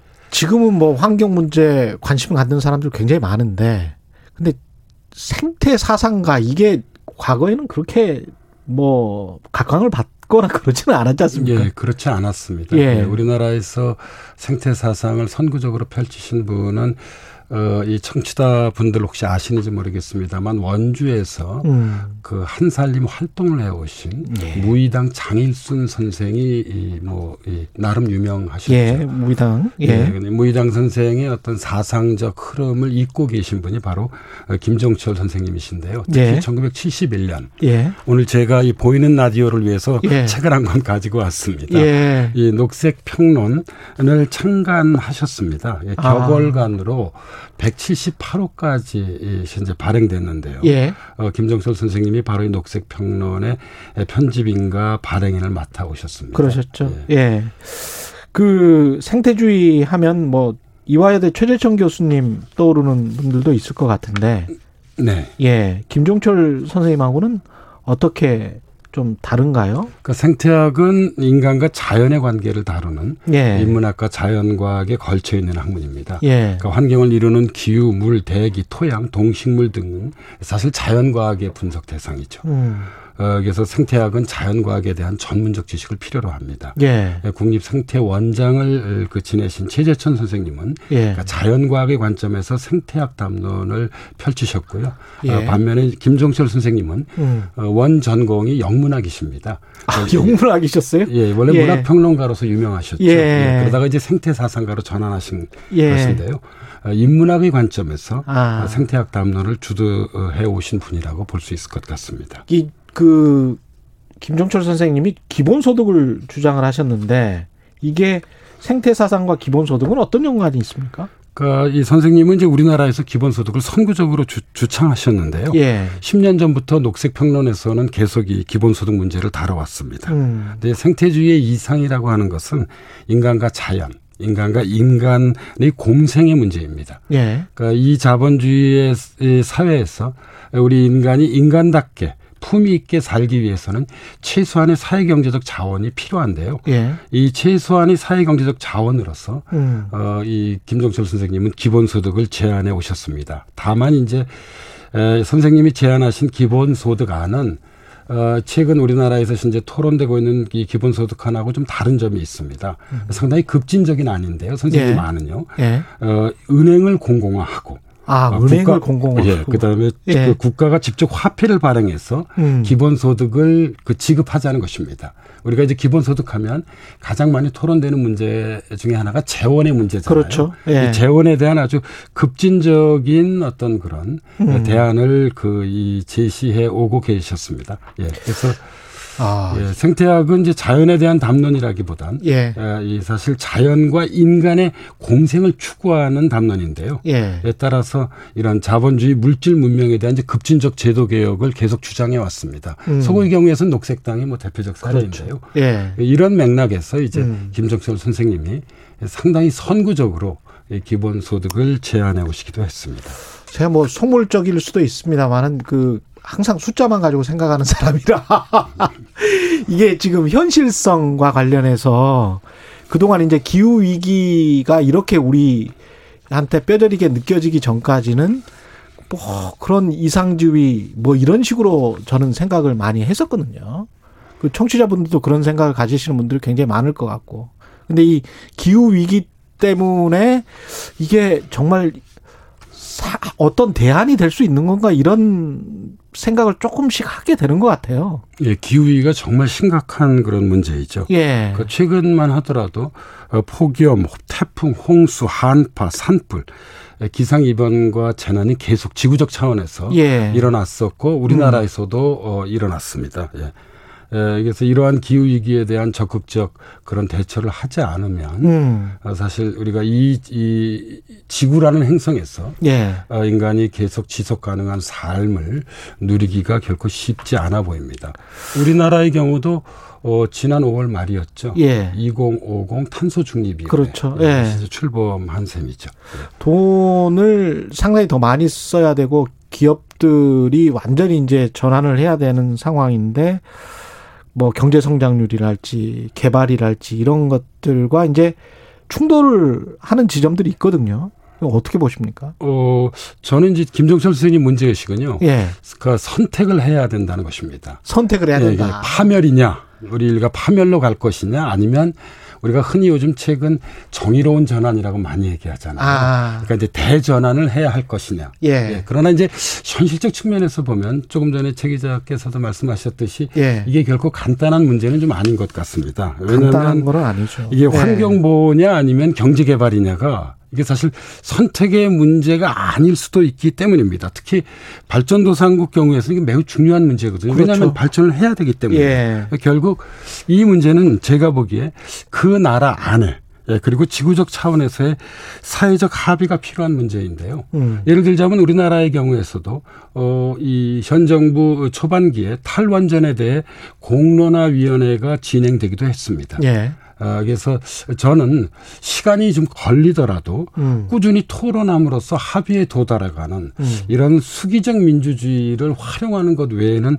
다른 방법이 없지 않겠느냐는 생각을 가지고 있습니다. 사실 이 예. 환경보호냐 경제개발이냐는 일정의 가치관의 문제입니다. 음. 그러니까 이익이라고 하는 것은 어떻게 보면 서로 양보를 하면 조정할 수 있습니다. 그렇죠. 예, 그런데 이 가치관이라고 하는 것은 삶의 방식에 대한 세계관이잖아요. 예. 우리 사람이 쉽게 바꾸기 어려운 것입니다. 예. 삶의 철학이기 때문에 에, 토론을 통해서 음. 서로가 조금씩 바꾸어 나가서 사회적 합의를 일구어내는 어떤 그런 방법 외에는 사실 다른 방법이 없는 것 같고요. 그래서 음. 저는 일국적 차원 내에서 그리고 지구적 차원 내에서 우리가 거버넌스라고 얘기하죠. 예. 예, 그런 거버넌스와 같은 수기민주주의 방법을 꾸준히 시도하는 것 외에는 사실 다른 대안이 있긴 좀 어려운 것 같습니다. 지구적 차원에서의 수기 민주주의가 가능, 가능할지 모르겠습니다만 아니 이런 생각도 하게 되더라고요. 이번에 코로나 백신 같은 경우도 선진국이 사실 먼저 많이 맞고 그다음에 이제 개도국이나 저개발국으로 갔는데 저개발국에서 니켈 같은 광물이 많이 나오거든요. 네. 아프리카나 남미 쪽에서. 그러면 우리가 필요로 하는 반도체랄지 배터리 같은 경우는 그쪽에서 제대로 생산을 못하면 그쪽 사람들이 많이 죽어버리면 네. 그 노동자들이 많이 죽으면 선진국에 영향을 미치게 되는 거지 않습니까? 네. 그래서 이제 백신을 부랴부랴 물론 인도적인 차원도 있겠지만 막 이렇게 보급을 한단 말이죠. 근데 또 다른 변이 바이러스가 나오고 그러면 어떻게 할 건지 이게 어떻게 보면 선진국들의 어 사다리 걷어차기 같다는 생각도 들어요. 탄소 중립과 관련해서도 그렇고 본인들 다 하고 난 다음에 뭐 개, 개발도상국의 입장에서 보면 좀 예. 억울한 부분이 있죠. 예. 그러니까 기후 위기 같은 경우에서는 그러니까 사실 이 선진국의 책임이 훨씬 더 큰 것이거든요. 본인들이 다 예, 예, 예. 사실은. 탄소 배출을 선진국이 뭐 이게 이 주도해서 이제 예. 한 것이고 우리까지 포함해서. 예, 예. 예. 그런데 이제 현재 개도국에게 이것을 요구하고 있죠. 예. 그래서 이런 문제에 대한 어떤 선진국과 개도국 간의 거버넌스를 뭐 꾸준히 시도하는 것 외에는 좀더 다른 방법이 좀 없다고 생각합니다. 음. 그래도 이제 그나마 다행인 것은 예. 그러니까 지난해 온라인으로 열린 유엔 총회에서 예. 시진핑 중국 공산당 서기가 2060년까지 중국도 어, 탄소 중립 국가로 음. 나아가겠다고 선언했습니다. 예. 그래서 2030년부터 어, 탄소 배출 감축을 시작하겠다고 발표를 했는데요. 음. 어, 뭐 지켜봐야 할 것 같습니다. 과연 중국이 어느 정도 예. 우리가 이제 그 넷제로라고 얘기하잖아요. 이런 예. 탄소 중립을 위해서 노력을 기울일지는 좀 지켜봐야 되긴 하겠지만 예. 어, 이 결국 이 코로나19 팬데믹이 사실 지구적 차원의 이제 그 감염병이잖아요. 예. 예, 이게 한편으로는 우리가 각국 도생이라고 그래서 정말 이게 각국 도생. 예, 각자 예. 도생이 아니라 각국, 각국 도생인데. 도생. 예. 그러니까 각국 도생을 우리로 하여금 예, 이게 문득 깨닫게 했지만 또 예. 다른 한편으로는 어, 코로나19 이 팬데믹은 어, 이 각국 도생으로서는 결코 대처할 수 그렇죠. 없습니다. 왜냐하면 예. 바이러스는 유유하게 그 유유히 정말 국경이 없어요. 예, 국경이 없기 때문입니다. 예. 그래서 글로벌 거버넌스가 매우 중요한 것이죠. 음. 예, 그래서 글로벌 거버넌스를 뭐 기후 위기, 위기를 포함해서 어떻게 재구축할 것인가는 음. 사실 개별 어떤 국민 국가를 뛰어넘은 예. 전지구적 예. 과제라고 하지 않을 수 없고요. 어, 저는 팬데믹이 좀 종식된 다음에 음. 정말 진지하게 아마도 제 생각은 선진국이 좀 더 많은 양보가 필요할 것 같습니다. 그래야겠죠. 예, 더 많은 네. 양보를 포함해서 어, 지구 전체가 아, 함께 공생하는 어떤 그런 아, 이 대안들을 거의 모색하고 좀 합의해 나가야 할 것 같습니다. 타임지의 기후변화 관련해서 최근에 이런 글이 있더라고요. 우리는 로켓도 만들고 달의 위치도 정확히 알지만 우리는 우리가 어디로 가고 있는지는 모른다. 라는 말이 있던데 김종철 선생님도 이런 비슷한 메시지를 많이 말씀을 하셨었죠. 예, 1991년도에 음. 에, 이 녹색평론을 창간하실 때 그 이 그 창간 후 서문에서 쓰신 이야기를 제가 오늘 가지고 왔습니다. 예. 잠깐 예. 읽어드리겠습니다. 예. 이런 말씀을 하셨어요. 우리와 우리의 자식들이 살아남고 음. 살아남을 뿐만 아니라 진실로 사람다운 삶을 누리기 위해서 우리가 할 수 있는 것은 협동적인 공동체를 만들고 상부상조의 사회관계를 회복하고 생태학적으로 건강한 생활을 조직하는 일밖에 다른 선택은 없다.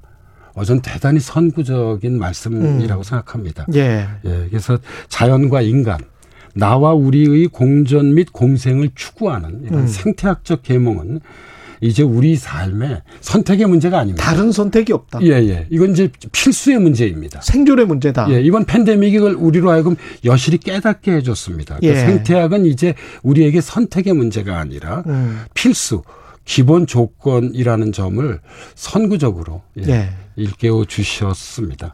오늘 방송 들으시고 김종철 선생에 대해서 새롭게 관심 가지게 된 청취자분들도 많을 것 같은데요. 오늘 김종철 선생님 추모 행사가 열립니다. 좀 소개해 주십시오.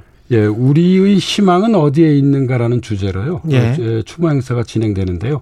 김종철 선생 일주기 준비 모임에서 주최한 것입니다. 예. 오프라인에서는 50명 이내로만 모임을 가- 그 갔습니다. 예. 오후 2시부터 이제 유튜브로 생중계 되는데요. 생중계되군요. 예. 어, KBS 뉴스에서도 어제 이걸 보도를 했습니다. 예. 그래서 어, 인터넷 뉴스를 검색해 보시면 유튜브 채널이 나와 있는데요. 음. 그러니까 제1부에서는 김종철과 나라고 해서요. 예. 우애와 환대의 기억. 음. 어, 하승수 변호사가 이제 사회를 봐서 이제 선생님의 삶과 사상을 돌아보고요. 예. 어, 제2부에서는 김정철 사상의 핵심과 시의 마음 이런 예. 주제로 어, 토론회를 진행합니다. 음. 그래서 2부에서는 강수돌 어, 이전 고려대 교수와 이문재 경희대 후마니타스 칼리지 교수가 아, 발표를 하는 것으로 알고 있습니다. 그래서 예. 관심 있으신 분들은 예. 뭐 유튜브 생중계를 들어보시는 것도 좋을 듯합니다. 고맙습니다. 지금까지 연세대학교 사회학과 김호기 교수였습니다. 고맙습니다. 예, 감사합니다. KBS 라디오 최경영의 최강시사 듣고 계신 지금 시각은 8시 45분입니다. 여러분은 지금 KBS 1라디오 최경영의 최강 시사와 함께하고 계십니다. 정부가 7월부터 적용되는 새로운 거리두기 체계를 발표하면서 요즘 7월에 만나자 약속 잡는 분들 적지 않습니다. 하지만 최근 며칠 사이 신규 확진자 수 600명대, 오늘 확진자도 634명이네요. 국내에서도 델타 변이가 확산되고 있습니다. 거리두기 완화를 이렇게 그냥 가도 되는 건지 변이 바이러스의 위험은 어느 정도인지 가천대학교 예방의학과 정재인 교수 연결돼 있습니다. 안녕하세요, 교수님. 네, 안녕하세요. 예. 요 며칠 지금 한 600명대 확진자인데요. 어떻게 보십니까? 지금 상황은? 네, 지금 현재 우리나라 상황을 보면요. 확산세를 늘리려는 힘과 줄이려는 힘이 균형을 이루고 있다고 보시면 되고요. 예. 확산세를 늘리려는 힘은 변이 바이러스가 유입이 되거나 사회적 거리두기 완화 신호가 나오고 방역이 느슨해지는 것이고요. 예. 감소시키려는 힘은 백신 접종으로 면역 수준이 올라가는 상황인데 예. 현재는 균형을 이루고 있다고 보시면 되고요. 예. 이 균형추가 한쪽으로 쏠리게 되면 확산세가 늘거나 잡힐 수가 있는 것이죠. 예. 그래서 지금은 굉장히 아슬아슬한 상황이라고 볼 수 있습니다. 우리가 할 수 있는 거는 계속 뭐 마스크 쓰고 그 다음에 백신 맞고 이거죠. 네, 궁극적으로 방역을 유지하시면서 백신 음. 접종을 이어나가는 게 유일한 대안이라고 볼 수 있습니다. 예. 이게 근데 변이 바이러스가 걱정인데 영국 같은 경우는 신규 감염의 99%가 변이 바이러스입니까? 네, 지금 델타 변이라고 부르는 새로운 변이 바이러스가 전 세계적으로 급격히 확산하고 있는데요. 예. 말씀하신 것처럼 이미 영국은 델타 변이에 의한 새로운 유행이 발생하고 있고요. 예. 하루 확진자가 만 명대에 다시 도달을 했습니다. 그래서 지난 몇 달 사이에 가장 높은 수준인데요. 미국의 경우에도 전체 확진자 중에 지금 20% 정도가 델타 변이로 나오고 있는데 예. 2주 단위로 통계를 낼 때마다 그 비율이 두 배씩 증가하고 있습니다. 그래서 예. 백신 접종률이 상당히 높은 나라가 대표적으로 미국, 영국, 이스라엘을 볼 수 있는데요. 예. 네, 이런 나라들에서도 델타 변이에 의한 유행 추세가 백신 미접종자를 대상으로 가파르게 올라가고 있다. 이렇게 보시면 될 것 같습니다. 백신 미접종자를 대상으로 그럼 백신을 맞은 사람들은 이 변이 바이러스라고 하더라도 저 덜 감염된다. 네, 변이 바이러스가 유행을 하면은 총 예. 세 가지 측면을 보셔야 되는데요. 음. 이제 감염 확산 속도가 높아지는지를 보셔야 되고 예. 중환자가 늘어날 수 있는지를 보셔야 되고 마지막으로 백신의 효과가 떨어지는지를 봐야 됩니다. 예. 그런데 영국에서 가장 최근에 데이터가 나왔는데요. 그래도 백신 접종을 2회 하시는 경우에는 감염 예방에 있어서는 상당히 효과가 유지가 되는 것으로 보이고요. 예. 중환자 중환자나 사망자를 방지하는 효과는 거의 온전히 보존이 되는 것처럼 보입니다. 그래서 백신 2회 접종이 유력한 수단이 될 수 있는 거죠. 그 처음에 그 변이 바이러스 나왔을 때는 뭐 인도발, 영국발, 브라질 뭐 이렇게 하다가 또 지금 델타, 알파 뭐 이렇게 이름이 바뀌어서 불려지고 있는 겁니까? 아니면 바이러스가 다른 겁니까 이게 다? 네, 바이러스는 변이 자체가 생존의 무기이고요. 예. 지속적으로 변이가 이루어집니다. 그런데 이 음. 변이를 발견하는 것이 필요한데요. 네. 변이가 발견하기 위해서는 지속적으로 바이러스의 유전자 검사를 시행할 필요가 있는데 이 유전자 검사를 시행할 수 있는 나라들이 백신의 임상 시험을 활발히 하는 나라들입니다. 대표적으로 영국, 브라질, 남아프리카 공화국 이런 나라들에서 변이 바이러스가 발견이 되는데요. 예. 우리가 발견되는 것들을 지명을 붙이게 되면 마치 그 지역에서 유래한 것처럼 느껴질 수가 있습니다. 아, 그렇군요. 네, 네, 그래서 네. WHO에서 발견 순서에 따라서 알파, 데, 베타, 뭐 델타 이런 아. 식으로 이제 그리스 문자를 붙여가는 것이죠. 예. 이 델타 변이 바이러스 이야기를 요새 많이 하더라고요. 근데 15초 만에 뭐 감염된다. 이거는 진짜인가요? 네, 그런 것들은 조금 과장된 측면이 있고요. 예. 하지만 변이 바이러스라고 하는 것이 기존 바이러스보다 전파 능력이 높아져야지 우세종이 되고 대체를 할 수 있는 것이거든요. 예. 그래서 새롭게 유행되는 바이러스가 나오면 나올수록 전파 능력은 당연히 높아지게 됩니다. 그래서 델타 변이 같은 경우에는 영국에서 발견된 알파 변이보다도 전파 속도가 더 높은 것으로 되어 있고요. 그러면 기존 바이러스 대비 전파 속도가 두 배 정도는 될 수 있다라는 의미이기 때문에 그만큼 전파력이 높다는 의미로 이해하시면 될 것 같습니다. 전파력도 그렇고 감염이 되면 다른 증상이 나타나나요? 비슷합니까? 네, 증상은 거의 변화가 없고요. 예. 중환자로 가거나 사망률에 있어서도 큰 차이가 없는 것으로 보고가 되고 있습니다. 단지 음. 전파 속도가 높아졌다 이렇게 이해하시면 될 것 같습니다. 청취자 4418님이 델타 변이 바이러스는 공기 중 감염되나요? 이렇게 물어보셨습니다. 네, 코로나 바이러스 같은 경우에는 거의 다 비말을 통한 전파가 주된 전파 경로인데요. 네, 바이러스에 대한 연구가 지속이 되면서 기존의 바이러스도 공기 전파 가능성이 시사가 되어 있습니다.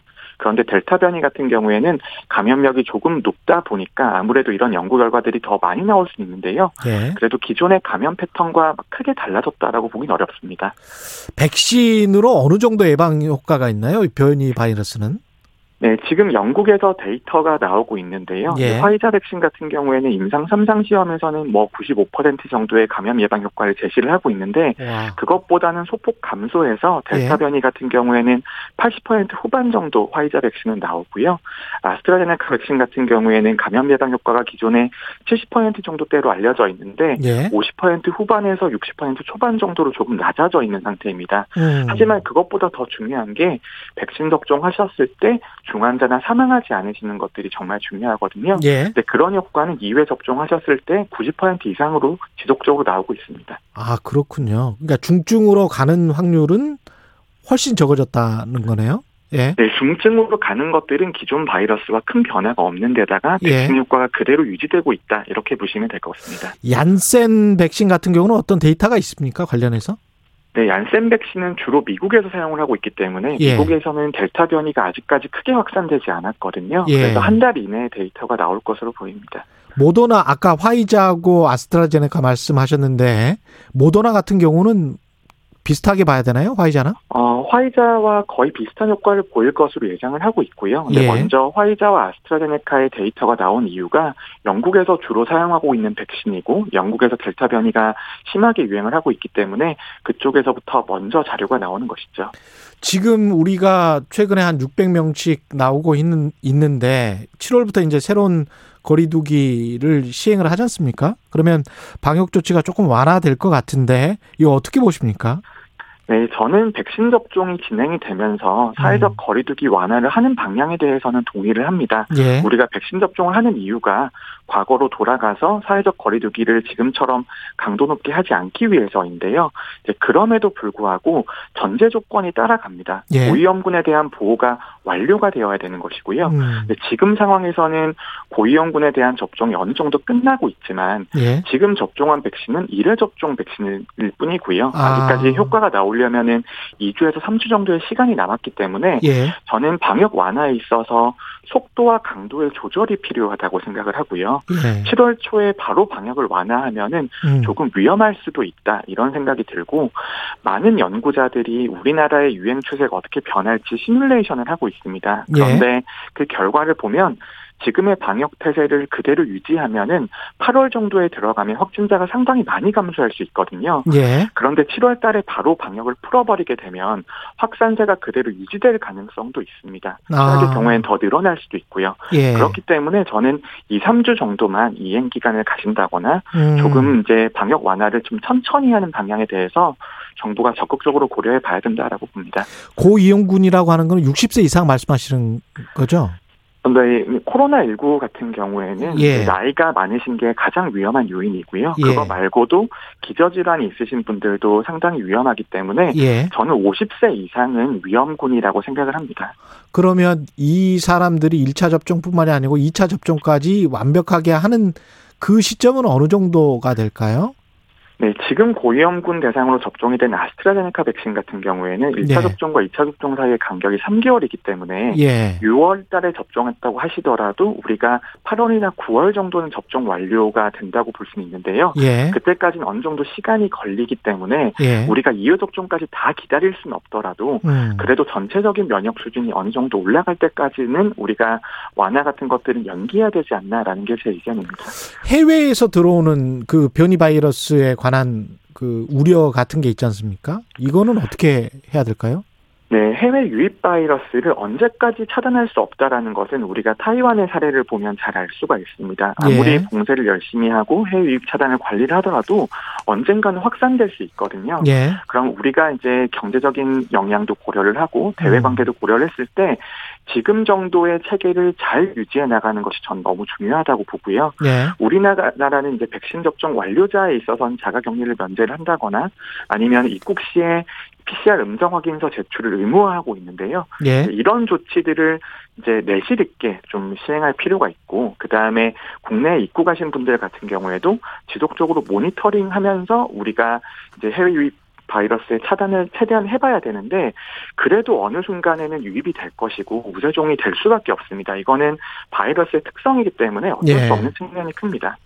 그렇군요. 계속 또 다른 추가적인 변이 바이러스가 나올 그런 가능성도 높겠습니다. 말씀하신 거 들어보니까. 예. 네, 앞으로도 더 전파력이 높아지고 백신의 음. 효과가 떨어지는 변이 바이러스가 등장할 것이기 때문에 예. 우리가 2회 접종만으로 끝나는 것이 아니고 3회차 접종이라고 하는 부스터 백신 접종도 반드시 고려를 해야 되는 것이죠. 오늘 말씀 감사하고요. 지금까지 가천대학교 예방의학과 정재훈 교수였습니다. 고맙습니다. 네, 감사합니다. 6월 25일 금요일 KBS 일라디오 최경영의 최강시사 오늘은 여기까지고요. 저는 KBS 최경영 기자였습니다. 다음 주 월요일 뵙겠습니다.